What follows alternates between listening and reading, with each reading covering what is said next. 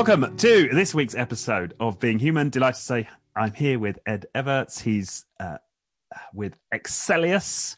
Uh, he's a an author, a, a coach, a podcaster of the of the Be Brave at Work podcast, and his latest book, Drive Your Career. Ed, welcome to the show.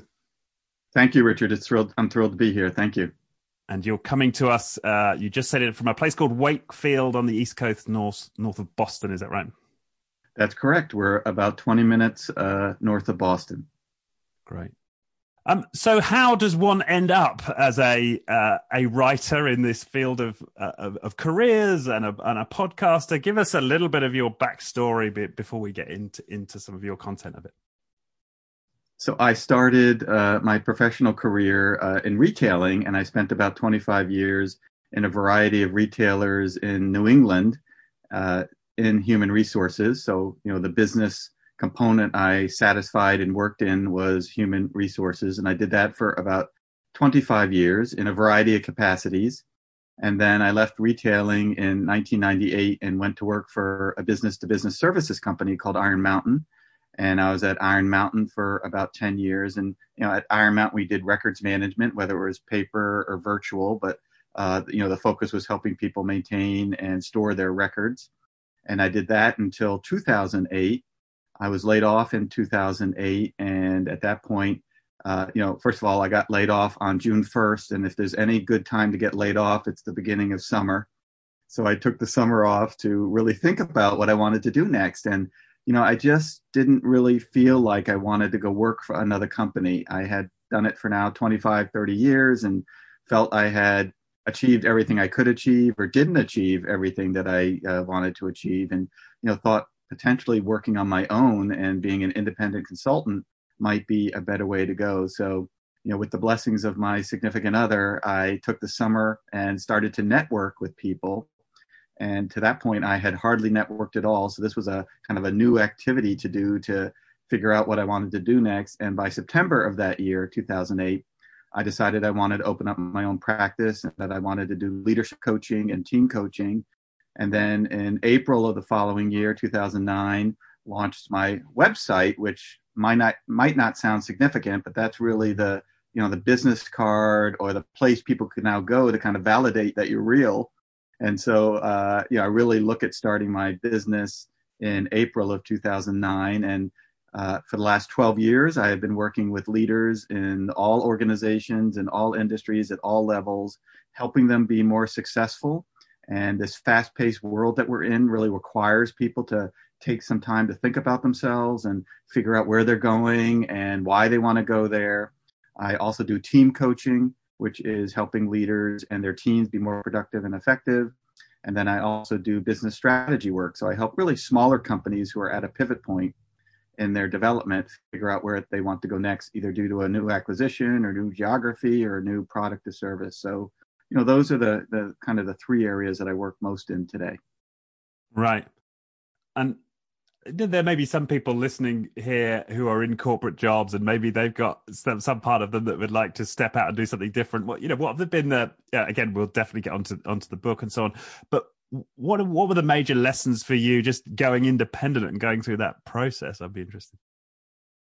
Well, you know, uh, my podcast is called Be Brave at Work, and everyone thinks that I was brave when I started my own uh, practice. I started it in 2008, and in the U.S., of course, that was our last recession that uh, really pummeled the you know the world in respect to just business and uh, interaction, you know, uh, professionally with others. So it was a tough time to really look for a job, and that's one of the things that drove me to a consulting industry. But you know, there are people who think about leaving. You know, oftentimes when I speak with an HR leader in an organization, you know, ninety percent of our conversation is about a client, and ten percent is about. So Ed, how did you do what you did? How did you leave corporate?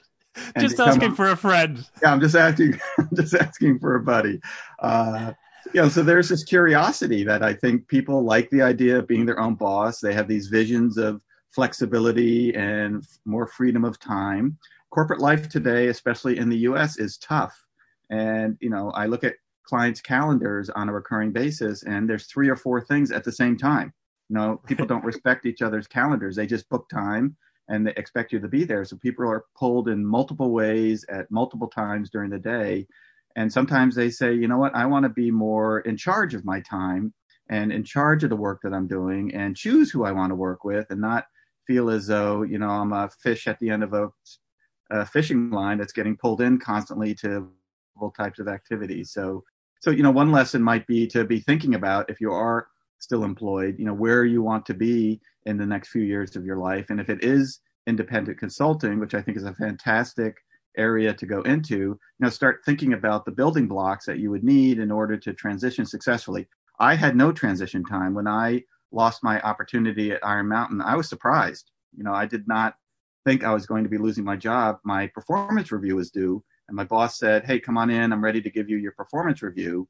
And before that conversation started, which by the way, it never started, she said, I actually have something else to tell you, which is we made a decision to uh, let you go from the organization. So, you know, I had no time to plan. And I instantly said, uh, wow, you know, I've got to really think about this and what I want to do next. So, you know, some type of pre planning might help uh, in respect to, you know, transitioning to your own independent career. Right, right. Um, and it sounds to me like the networking was was very important, right, in the early days for you to in, in your success. It was. So I, you know, had been in New England for 30 years, and you know, I tell this quick story that I became a member of a networking group of senior HR leaders who were in transition. So these are VPs or CHROs. So these are people who reported to presidents or chairmen of the board. But the senior HR leader, uh, these were people in transition, and I got invited to come to the meeting because at the time at Iron Mountain I was a senior level HR leader and I went into the room to meet people. And at that time, because it was 2008, there were like 25 people in the room. And guess how many of them I knew? Zero. Zero. I did not know one of them. And I went home to my wife that night and said, I'm in trouble. You know, I am in trouble. I just walked into a room with 25 other HR leaders from New England where I have worked for the last 25 to 30 years, and I don't know one of them. So I instantly realized that networking and this activity of connecting with others was going to be super important. So I started to tell some friends and family members about my thoughts of independent consulting and potentially focusing on coaching. Do you know anyone? A good friend of mine connected me with a coach. I can still remember that first meeting, where we had it, what he said, and that just started the ball rolling. And I asked the important question after each networking event gee, is there somebody else that you can think of that would be valuable for me to speak with? Because you want to keep that ball going. And he said, Oh, yeah, let me give you two or three names. And I talked to those two or three people and I asked them, you know, it's like the old commercial you ask one person and they'll tell someone and they'll tell someone. So by the end of the summer, I had networked with everyone. So, you know, that's a really key activity. And in my first book, Raise Your Visibility and Value, I, I don't diss networking, but I do say that there's a, a broader activity that you should focus on, which is called raising your visibility. So within your organization, or within your industry, you need to be as visible as possible. And there are a variety of activities, including networking, that you need to do. But networking is not it. And for a lot of people, they believe that networking is it, that all you have to do is network, and that's how you'll find your next opportunity. And in reality, I believe that it's a series of activities, not just networking, that can allow you to do that. So networking is super critical. Two other quick things I'd mention Richard. Uh, one is ensuring that you have strong spousal support. So I fortunately had a spouse who said, you know, Ed, I'm a little bit nervous with you not looking for a job, but if you think this will work and you're convinced that you can do this, I'm ready to go along for the ride. And so, you know, nothing will end your career search quicker than a spouse saying, I need you to get a job. You know, I can't keep waiting. I can't live in this income stream that's very inconsistent. So if you could get a job, that would be great. Uh, so that's uh, you know super important as well. And then you know having a strong financial foothold is important. I'm not saying everybody has to be a billionaire, but you know it's hard to transition to a new opportunity if you don't have the ability to make the turn. And so people talk about making the turn, which could take two, three years. I mean, it's not a short term uh, transition for most people. Some people can be very successful and do it quickly, and those were probably the people that planned before they moved but others it'll take a few years and you need to be able to do it. And so, you know, those are just a few things that I think about in reflection that were important to help me transition from a corporate job to independent consulting.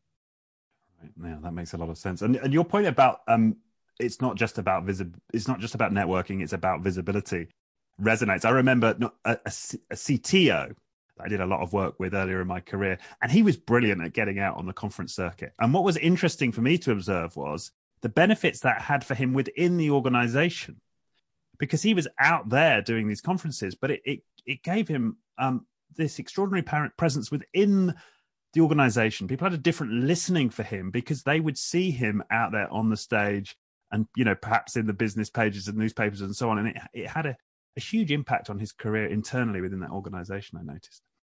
Yeah, I mean, this is an area that a lot of people could do a lot better in. And unfortunately, you know, it comes with really two stories. One story is that somebody who's out in the conference market or on panels or doing presentations are doing it for themselves, right? And they're just looking for that next opportunity or they're looking to aggrandize themselves within their industry, et cetera. And that might make employers uncomfortable, right? Hey, you know, stop going out and talking to people. We like you and we don't want you to go anywhere.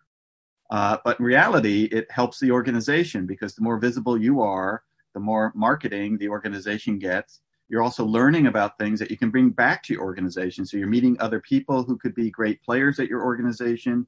You're bringing back ideas and concepts that maybe were outside the realm of thinking for your organization. You know, there's a lot of benefits to getting out into the industry and connecting with others and being as visible as possible. So in Raise Your Visibility and Value, I share, I share seven visibility accelerators, and one of them is engaging more with your industry, right? That in order to be visible within your industry and organization, you have to get out. I will tell you during my time at Iron Mountain, uh, and I was there for 10 years. I got out never. I was not part of any organization. I did no networking. I love the honesty, Ed.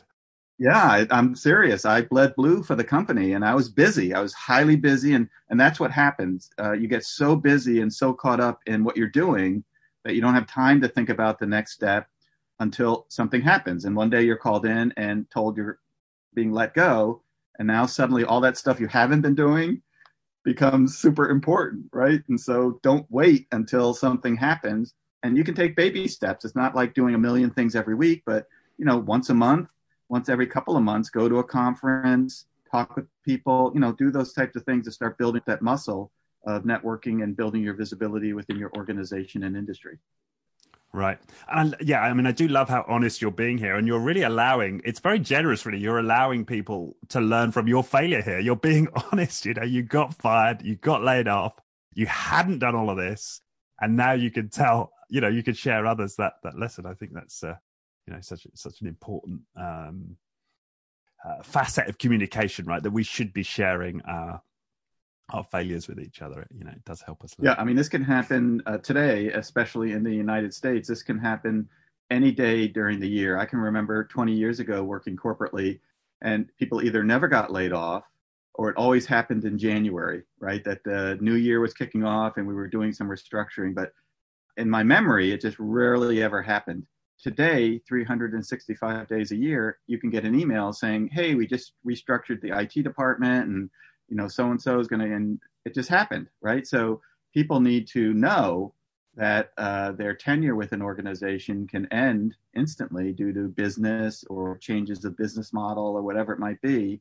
And you need to be prepared. And if anyone should be prepared for these types of behaviors and activities, it's you, right? I mean, there's no knight on a white horse who's going to ride in and say, Hey, Ed, I heard you got laid off. Let me help you. You know, let's turn this around you know, I woke up the next day and said, wow, what am I going to do? You know, how am I going to navigate through this? And I had two young daughters, uh, both of them still needing to go to college at the time. So there were significant financial uh, uh, uh expectations that we had and, you know, things of that nature. So I'm not warning people that it could happen, but I'm just suggesting that they're more thoughtful about who they are and what they're doing in order to be better prepared. Right.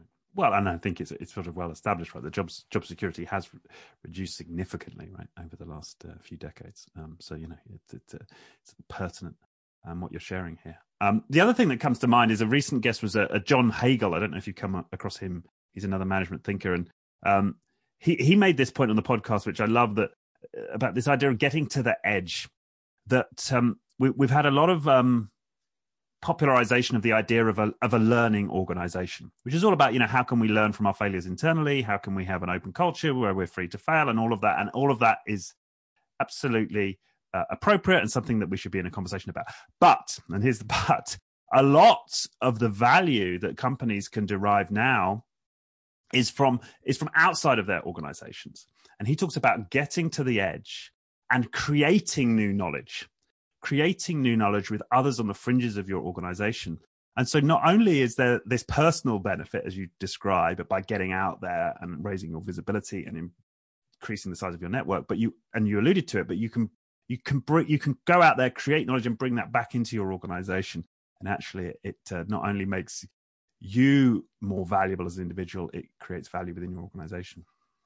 Yeah, I yeah, and so when I talk about raising your visibility and also value, you know the value piece is about how you provide value to your organization and i would agree with john that one of the ways i can do that is to bring in new ideas new thinking new strategies that just don't exist within our corporation you know we are only as good as the people we have and they only have certain amount of thinking in their head right so we have to constantly be looking for uh, new ways to approach things new fresh ideas and so when I talk about raising your visibility, and this is such an important component, it is not just all about you. So it's not about you becoming more visible or you uh, looking for your next opportunity uh, if you're employed, et cetera. But it's about providing your organization value by bringing back what you're experiencing and learning. You know, I can remember, and this never worked well, but it kind of followed this model that when uh, employees at Iron Mountain went to a conference, there was an expectation that when they came back, they would do a 15 or 20 minute presentation on what they learned, right? So we could all kind of be there with you or hear what you experienced. So it was not just about you, right? But, you know, so tell us, what did you learn at the conference? What was talked about? What was interesting? What was different? It didn't always work because people either never did it or we forgot to ask them or things of that nature. But it was that same mindset, I think, that John's talking about, which is, you know, you're at the edge now outside of the organization. What can you bring back to us that can help us grow and evolve in ways that beforehand we would not have done because we just didn't know about it? Yeah, no, that's right. And I, th- I think the other important aspect of that is that we know, there's this tendency of organizations to um, to converge towards homoge- homogeneity, right? We tend to become, we tend to hire people more like ourselves. Groupthink sets in. We tend to end up as, as monolithic in our in in the in our thinking, right, and in our structures and so on. And that just seems to be something that happens somehow naturally in organizations. And so there has to be a constant push against that if organizations are going to going to adapt. A conscious and proactive push against that if organizations are going to adapt. It seems. Well, part of what you're describing, uh, Richard, is psychological safety, which is an area that comes up on the Be Brave at Work podcast on a frequent basis, which has to do with creating a place where people can be themselves, where people can say what they want to say without fear of judgment or ridicule or eye rolling, but that they can just say, you know, Richard, can you go back over that idea again? I still don't understand what you're saying Today, we won't say that because we're embarrassed that people are going to go, oh my gosh, we just talked about this for five minutes. Do we have to keep talking about this? Uh, but, you know, it creates this psychological safety. And you can only fight homogeneity if you are creating a place of psycho, uh, psychological safety where different people with different perspectives and different ideas can be themselves. But what we do is we create the opposite which is here's how we're going to run the meeting. You're all going to behave this way. We're going to be done by 10, and then we'll move on. And there was just nothing happening at the meeting that was of interest or created a new experience for people. So I love the concept of psychological safety. It is absent in most organizations today. And until we get to that point where people can feel more psychologically safe to say what they want to say and do what they want to do without fear of judgment and ridicule, you know we'll never get there. Well, let's dwell on that point for a little because you know I think that's that's again a really pertinent um, to you know, how organizations need to evolve right now. So, w- what have you learned from your career in terms of means or methods for achieving psychological safety in groups? Well, it starts with the leader. So, you know, the leader has to be somebody who aspires to ensure that people can say what they need to say and do what they need to do in order to make great progress. So this is a business model. This is not, you know, it's it's called psychological safety, so it sounds touchy-feely, but you know, this is a business model and the leader needs to recognize that this is a business model to ensure that we're bringing out the best of you. And if we if we can't bring out the best of you and who you are and what you think, you know, people are not going to say something like, you know, gee, can I just add for a moment? We've been talking now for the last 20 minutes about X. I'm wondering if there's a, another way to do this. And everyone's going to be like, oh, you know, wait, wait a minute, what are you talking about? Another way? You know, we're just not welcoming of that type of behavior. So the leader has to set the expectation as to how he or she wants the team to operate. The leader needs to demonstrate it and show psychological safety so people can kind of see it in action. Support it, right? And say, Ed, I'm thrilled that you're uncomfortable with the topic we're talking about. Tell us more about what you're thinking. We really want to hear it. So unless those three things are in place, you know, the, the uh, opportunity for psychological safety is absent. For example, I work with a organization that's based in the Boston area, and the meeting is led by the president. And when I say led, it doesn't start till he arrives. He runs the meeting. He does most of the talking and it ends when he's done. And everybody are like little puppies sitting there listening. And we're trying to, and I'm trying to work with him because he wants to have a more psychologically safe environment, but it's very hard for him to do personally uh, because he's concerned about the abilities and capabilities of his team. And at some point, you just got to let go and just let them do it. But uh, it's it's very very hard to do, and you know I'm experiencing this today with clients, and I anticipate experiencing this experiencing this for some time with clients because it still hasn't caught up with uh, you know modern management thinking. Right. And why is it, do you think, that that that, that leader behavior is the critical factor here? Well, it's it's you know I wish I could think of a, a brilliant metaphor, but uh, you know it does start at the top, and most people want to ensure that they have a good relationship with their boss, and one way to have a good relationship with your boss is to do as your boss does or to do what your boss says. And so when I go to a meeting, unless my boss has said, Hey, I want to run the meeting a little bit differently today. I want to start exploring something called psychological safety. Here are three things that I'd like all of us to practice, right? It's not something where you just flick a switch and start doing it. So, you know, let's over the next few months start practicing this, practicing this. Uh, it's not going to happen. People are going to uh, follow their boss's lead. And in that example I gave a few minutes ago, you know, the boss is in charge. And because the boss is in charge, it's highly unlikely someone's going to say, hey, you know, I think there's a different way that we could run this meeting than you're running it. I mean, it's just not going to happen. I might say that confidentially to that person, or if we go out to for a drink at a bar and I suddenly have the bravery to say, hey, there's something I want to tell you. But the likely of it, uh, the likelihood of it happening is nominal. So my experience has been, and my observations have been uh, uh, in the marketplace that it starts with the leader, the leader wanting to have psychological safety, the leader uh, uh, uh, demonstrating psychological safety, and the leader rewarding psychological safety. Without those three components, I don't believe it's going to happen. So they've got to want it, they've got to demonstrate it, and they've got to reward, to reward it. it. Right, they've got to they, want it, right? And that's yep, they have okay. to want it. They have to demonstrate it to show people what they're talking about. I mean, you can get up there and uh, talk about it forever, but you know the old saying, you know, good good communication isn't what I've said; it's what you've heard. So I don't know what you've heard, right? You might be, you know, looking at your cell phone and not paying attention at all. So you know, I have to talk about it in multiple ways.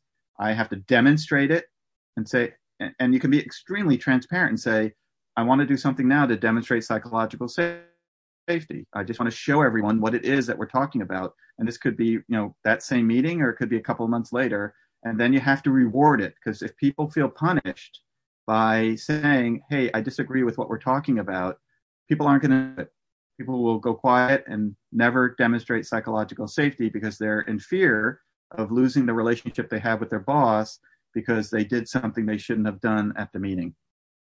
I really like that. I've not heard it put that way before. I really like that. Yeah. Um, you can't pay lip service to it. It can't be just another fad or something that you're saying you want to do, right? You've got to genuinely love it.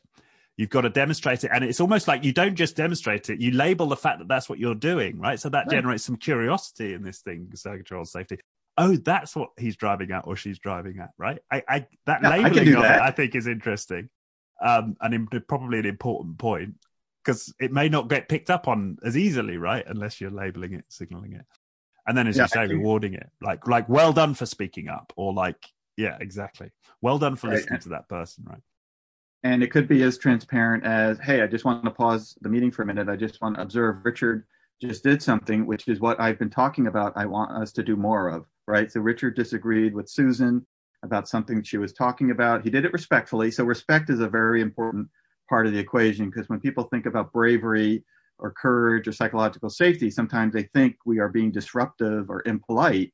And in reality, and this is the work that I do with clients and are you know embedded in the books I've written, always being respectful. Right? You're never going to make progress, generally speaking, if you're not respectful and courteous to others. So that's an important component of this as well. Right, man, and that comes up so often, right? This podcast is about being human, but that respect for others, respect for people, it's it goes right through the core of all the agile and lean thinking, all the way back to the total production process. What's the core of that philosophy? It's respect for others, respect for people.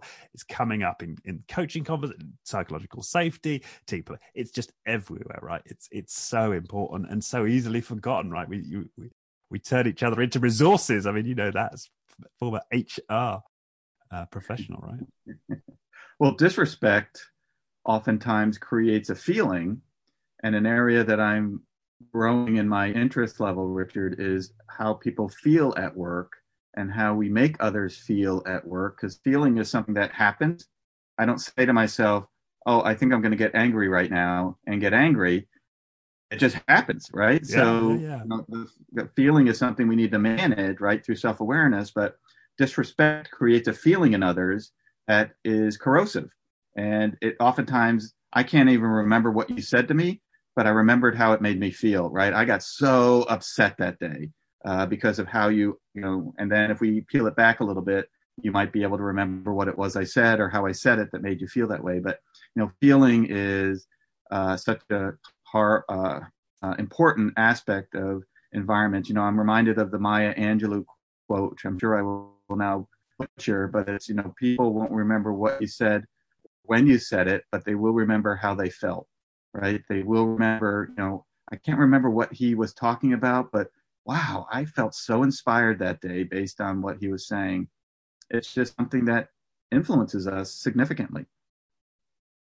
Yeah, no, that's uh, I just uh, have instant recall to a, a, tiny interaction that happened a few few earlier this week. I was in a meeting and it, I had this slot for speaking, and the most uh, important person in the room, the most senior person in in that particular meeting, had obviously decided that know, you know, he wanted to cut short what I was talking. You know, he, he, felt like this was an end of this, and he wanted to create some space. Just said, "Okay, thanks, thank you, Richard.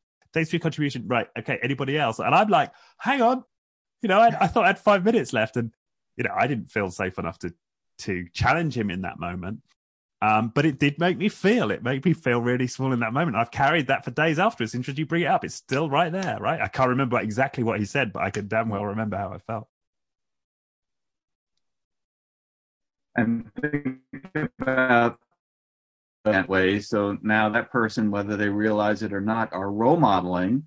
And I wouldn't be surprised if others went back to their meetings and behaved in a similar way, because that's how the boss operates, right? So uh, senior leaders need to recognize more, and this pertains to psychological safety, but so many other aspects of leadership that people are watching them. And you know they're not watching them with you know a telescope and studying on that deeply but you know they're observing and they're watching and these are behaviors that they believe are accepted by the organization. So that interaction with you didn't feel good it was not demonstrating psychological safety it was not treating you with the amount of respect that you thought maybe you deserved or would have been appreciated and so you know the outcome was all negative Yes, and it's almost like you need you need enough of it to become self perpetuating. Because I'm also thinking of an interaction I had where I presented some results of a team survey. I was doing uh, some coaching of a team, and yeah, I wanted to move quite quickly through the data to get people into breakout rooms such that we could discuss it. So I was I was very transparent about that. I said, you know, this is the data. very quickly talked through what the key themes were. And I said, you know, I'm, I'm, not going to take questions on this now. I'm not going to dive into it now because I want to give you the opportunity to go deeper with it in smaller groups and you can pick which themes you want to go into. And I, that's how I ran it. And then I got some feedback after the meeting was like, you know, we we felt really disrespected when you you cut that conversation off on the data because we'd contributed to that. You didn't tell us where that data was going to go. It seemed to me, it seemed to us like you were being very dismissive of this data.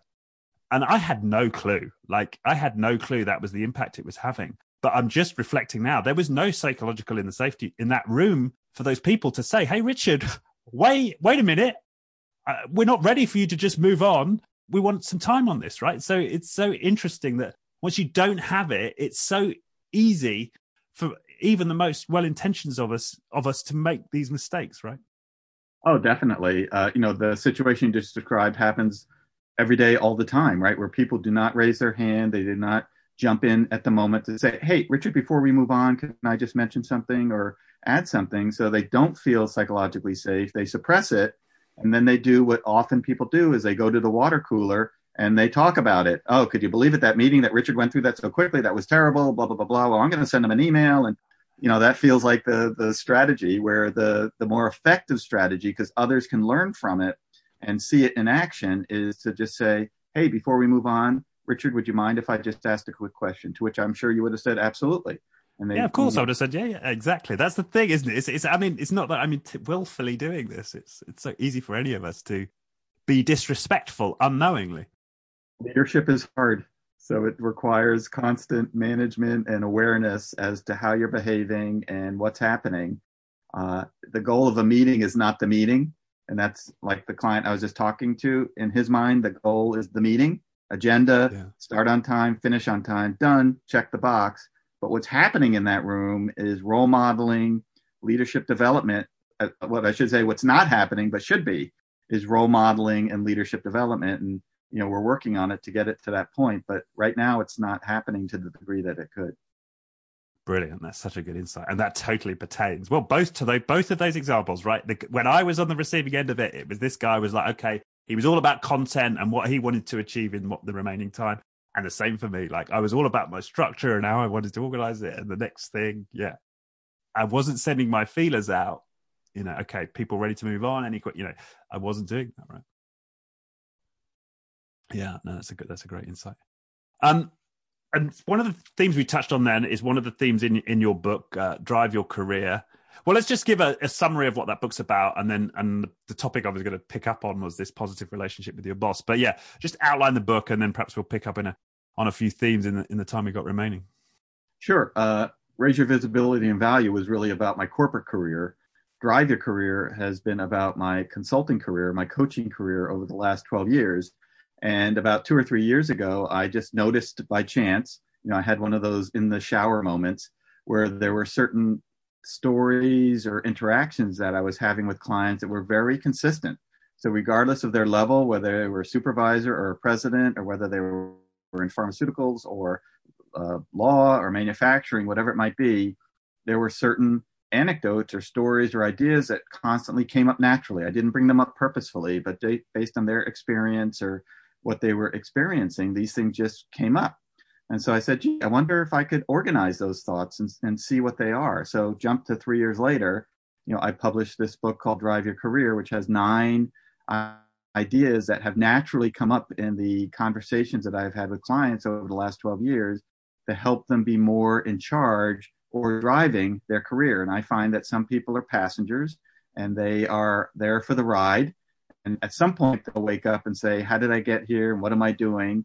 But you know in reality they should have been more of a driver purposely thinking about where are they going what do they want to do and then filling in the activities between where they are and where they want to go right? And you're driving to get there. So folks who read the book and it's a you know in my mind a simpler book. It's about 160 pages uh, high ideas on things that you could do more effectively regardless of who you are or where you are to be more of a driver of your career. Right. And then right at the top of that list, yeah, positive relationship with your boss. And how many people out there feel like their boss sucks or they have a, a sucky relationship with their boss? You know, what what wisdom do you have to share on that topic? I'm sure there'll be plenty of people who want to know. Well, I uh, did not put the ideas in order of importance. So, number chapter one isn't the most important idea, and chapter nine is the least important idea. I think they all have equal weight. However, I will tell you that I purposely put uh, how to have a positive relationship with your boss first, because in my 12 years as a coach, I would say, and I, I'm not a statistician, so I wasn't tracking this technically, but you know, I would say 85% of my clients wish they had a better relationship with their boss. Now, they weren't all enemies, but either professionally or for career development purposes, and sometimes they were enemies. They felt or believed that they needed to have a more professional or relationship with their boss. And so when you think about your role in an organization, when you think about being more of a driver, you have to have a positive relationship with your boss because if you do, you know, quite frankly, anything is possible. And in the story, which is a real story about a person employed at an organization, his first boss is somebody who he had a great relationship with. And so promotions were given, raises were given, great projects were given. I mean, everything was fantastic. That boss moved on, a new boss came in, not have a great relationship with that boss, and ultimately he ended up leaving the organization. So, uh, you know, it directly influences your experience. And we've heard lots of studies that you know people don't leave jobs because of money or experience; they leave because of their boss. Uh, you know, I've not done any of those studies myself, so I believe that they're out there, and I certainly believe the research that has come out of them. But you know, having a positive relationship with your boss is a key activity for individuals to be more successful and to ensure that they're driving their career. Right. And so, what are some of the areas in which people struggle in that relationship with their boss, and, and how have you been able to help people? Well, sometimes it is something as simple as visibility. So, I have had clients who see their boss, you know, sometimes maybe a half hour a month, and you're saying, "What?" Right? A half hour a my, month. In fact, my brother had exactly that. He had a, yeah. he had a boss in another country, and yeah, that he hadn't. Yeah, well, exactly. And that. these sometimes are people who are in the same building, but just due to schedules and requirements and travel, they just don't see each other. And some people think it's a compliment, right? Hey, my boss doesn't have to supervise me. My boss isn't always checking in on me. I don't think it's a compliment. I think it's more a reflection of those two people's lives. And so, uh, you know, if in fact, and I would ask all of our listeners, how do you view your relationship with your boss? And do you think it could use improvement? If you think it could use improvement, what's one or two things, not many, but what's one or two things you could do a little differently to ensure that you're making progress. And one of them needs to always be that I'm having visible time with my boss. And, you know, I can't tell you whether it's an hour a week or an hour, you know, I don't know what the right time is based on your industry and relationship, but you need to ensure that you're driving, you own this, you're finding time to get in front of your boss, to talk about projects you're working on, to talk about client relationships you're building.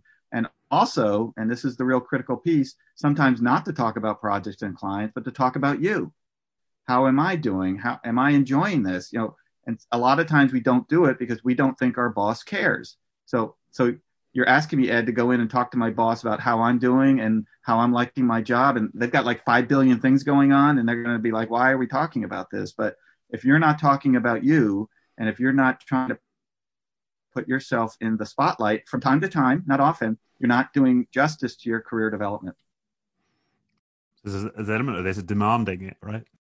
yeah, it's it's it's demanding it. It's scheduling it. Now, what might happen, for example, you schedule time with your boss, and again, I'm a big fan of transparency. So, hey, boss, I'm looking to build a better relationship between us. I think we could get uh, uh, improve our relationship in ways that could help us both professionally. I'd love to speak with you about an hour per month. We could break it into two half-hour sessions, or an hour per month, or two hours per month. Again, whatever your magic number is, uh, and and at sometimes, you know, at, at sometimes I'd love to talk about clients and projects and initiatives. At sometimes I'd like to talk about me and my career development and how things are going for me. I'd love your advice. I'd love to hear from you, your experiences, right? And you have to repeatedly do it because if you do it once and the boss says, Hey, I'm not that interested, or I don't think that's a good use of time, it'll never happen. You want to keep going back and saying, This is really something that's important to me. I really do want to find time to do it let's do it over breakfast. We're both here. I see you sitting across the cafeteria and I'm on the other side of the cafeteria. Let's just sit at breakfast and we can talk about it. We don't have to add it to our calendar. We can use time we already have to do this. But uh, what I attempt to stress in the book, Richard, and I, I really hope people take action around is how is my relationship with my boss? Could it be better? And what are one or two things I could do differently to be more effective? Right. And I love the way you're framing that as it's it's my responsibility, right? And it, it, it links with that. I don't know if you've come across Jocko Willink, the um, ex Navy SEAL. He's he's got this concept of total ownership. So we own all of the relationships, including the ones upwards, right? So take ownership of the relationship and manage it, right? I, I think that's such an important. Well, the subtitle to drive your career is nine high impact ways to take responsibility for your own success. Exactly. Right? Is, yeah. Yeah again, there is no white uh, knight on a white horse that's going to ride in and save the day. If you're not doing it, if you're not looking to build your career and looking for easy ways, these are not complex. And you know, the hard part, I think, Richard, is taking ideas so people can read the book, you know, and uh, you know, read the book and say, great idea, but it's moving it from idea to action, right? So how do I take action? And it takes bravery sometimes to send a note to your boss saying, hey, I want to talk with you a little bit about my career. Some people are highly uncomfortable doing that and they need to find the time and space to do it. They need to try it. I mean, the boss is going to give you one of two answers either sounds great or I don't have time for that. But at least now you know, as opposed to never doing it and never knowing. Right. It reminds me of an, an assertion, assertiveness course I once went on, and I was astounded by this course because the, the principal lesson was: if you want to be more assertive, prepare more. Just just have gone over in your head what it is you're going to say. And that's what you're advising here, right? Take some time out, think about it, think about the steps you would take, right? And then you're you're you're already halfway to making that request, right? Well, on the uh, podcast "Be Brave at Work," one of the key behaviors that I'm hearing from people who are attempting to demonstrate bravery in the workplace is this need to be more present with that conversation. So if I'm going to speak to you about something that takes bravery to talk about, uh, having practiced it, uh, maybe finding an accountability partner who I could run it through a few times with just to see how I can say it in ways that would not be offensive because I am attempting to be respectful, but being fully prepared, present, not thinking about the other 50 things I have to do at that moment, not bringing my technology with me and getting distracted by the phone ringing, but being totally focused on that person saying, I really want to help you. I want to share with you something that you could be doing differently to be more effective. Are you open to hearing it? Most people will say, absolutely. And then you share it. And you hope that in that conversation, the person says, wow, I've not heard that before. Or why do you feel that way? Right? You want to encourage some type of uh, conversation. Yeah, right. Um, now, where we've only got a few more minutes left. So, um, I'll let you choose, right? You know, there's several topics in the book here. Um, what, what, perhaps one, one other that you would uh, care to share in terms of people uh, driving their own career? Sure. You know, I think uh, another chapter that's a little fun is called uh, "Play the Hand You've Been Dealt." And so I find in experiences that I have with clients, in our first three to four hours together, they love to tell me about how challenging their current experience is. And I'm a great listener. So I'm certainly happy to sit there and get paid to listen to how horrible your current experience is. Uh, at some point, though, I will pause them and say, you know, thank you for sharing with me about your experience. It sounds like it's really tough here. What are you going to do about it? It will be way more effective for us to talk about what we're going to do versus what you're experiencing. So, what you're experiencing is interesting. I'm not diminishing it and being disrespectful, but more of our time and energy needs to be spent on what you're doing about it. And so this is really people playing the hand they've been dealt. And like at a poker table, you're dealt five cards. Sometimes you'll have a good hand. Sometimes you won't have a good hand. Uh, won't have a good hand. But whatever hand you get, it's the hand you've been dealt, right? So sometimes you're dealt a great hand where you get along with people and you're getting a lot of recognition and you love the company and everything's fantastic. And sometimes you're dealt a bad hand, right? Where things are not what you were told they would be and things aren't going well and you're not having good relationships. Whether you've been given a good hand or you've been given a bad hand, you have to play the hand you've been dealt. And I tell people there's three things that they can do. They can either fold, which is decide that this is not the right job, not the right company, not the right time, and more time and energy on my part could be spent finding the right opportunity for me. They can bluff, which is not a great strategy. I think bluffing works great briefly, like a day or two, but not long term, pretending like I like my boss and pretending like I like my job, because uh, bluffing will collapse at some point. Or the area that I work most with clients, which is taking action. You know, what can I do differently than I'm doing today in order to improve this relationship. So people need to just recognize whatever hand you've been dealt, it's the hand you've been dealt. Now, what are you going to do about it? Right. Yeah. And that makes so much sense. Good. All right, Ed. Well, I know we don't have you for too much longer. So, um, you know, huge thanks. You know, and and you indulge the diversions. You know, I really appreciated the you know the the uh, delve into psychological safety, such an important topic. Uh, you know, as well as well as the the others we've just mentioned around uh, driving your career. So, uh, thanks once again. Do you want to flash up the book once more for people watching? sure. Drive your career. Drive your Available career. There it is. online everywhere. oh, good bookshops. We'll put the links to the books. We'll put the we'll put the links to your your company's website, uh, Excellius, and uh, yeah. Uh, anything else you'd like to share in terms of people who want to learn more or or reach out? You know, what's what's the best way they can get more of Ed? Well, I want to thank you for your time today, Richard. I thought this was a great organic conversation, so I really appreciate your flexibility in respect to the topics we talked about. Folks can go to excellius.com that's E-X-C-E-L-L-I-U-S dot com. And there's plenty of information there if you're interested uh, to hear more about Ed. Good. Wonderful. Uh, thank you so much. Thanks once again. Um, enjoy the rest of, it, of your day. Uh, Great. The... Thank you, Richard. Thank you. Cheers. Bye bye. Bye bye.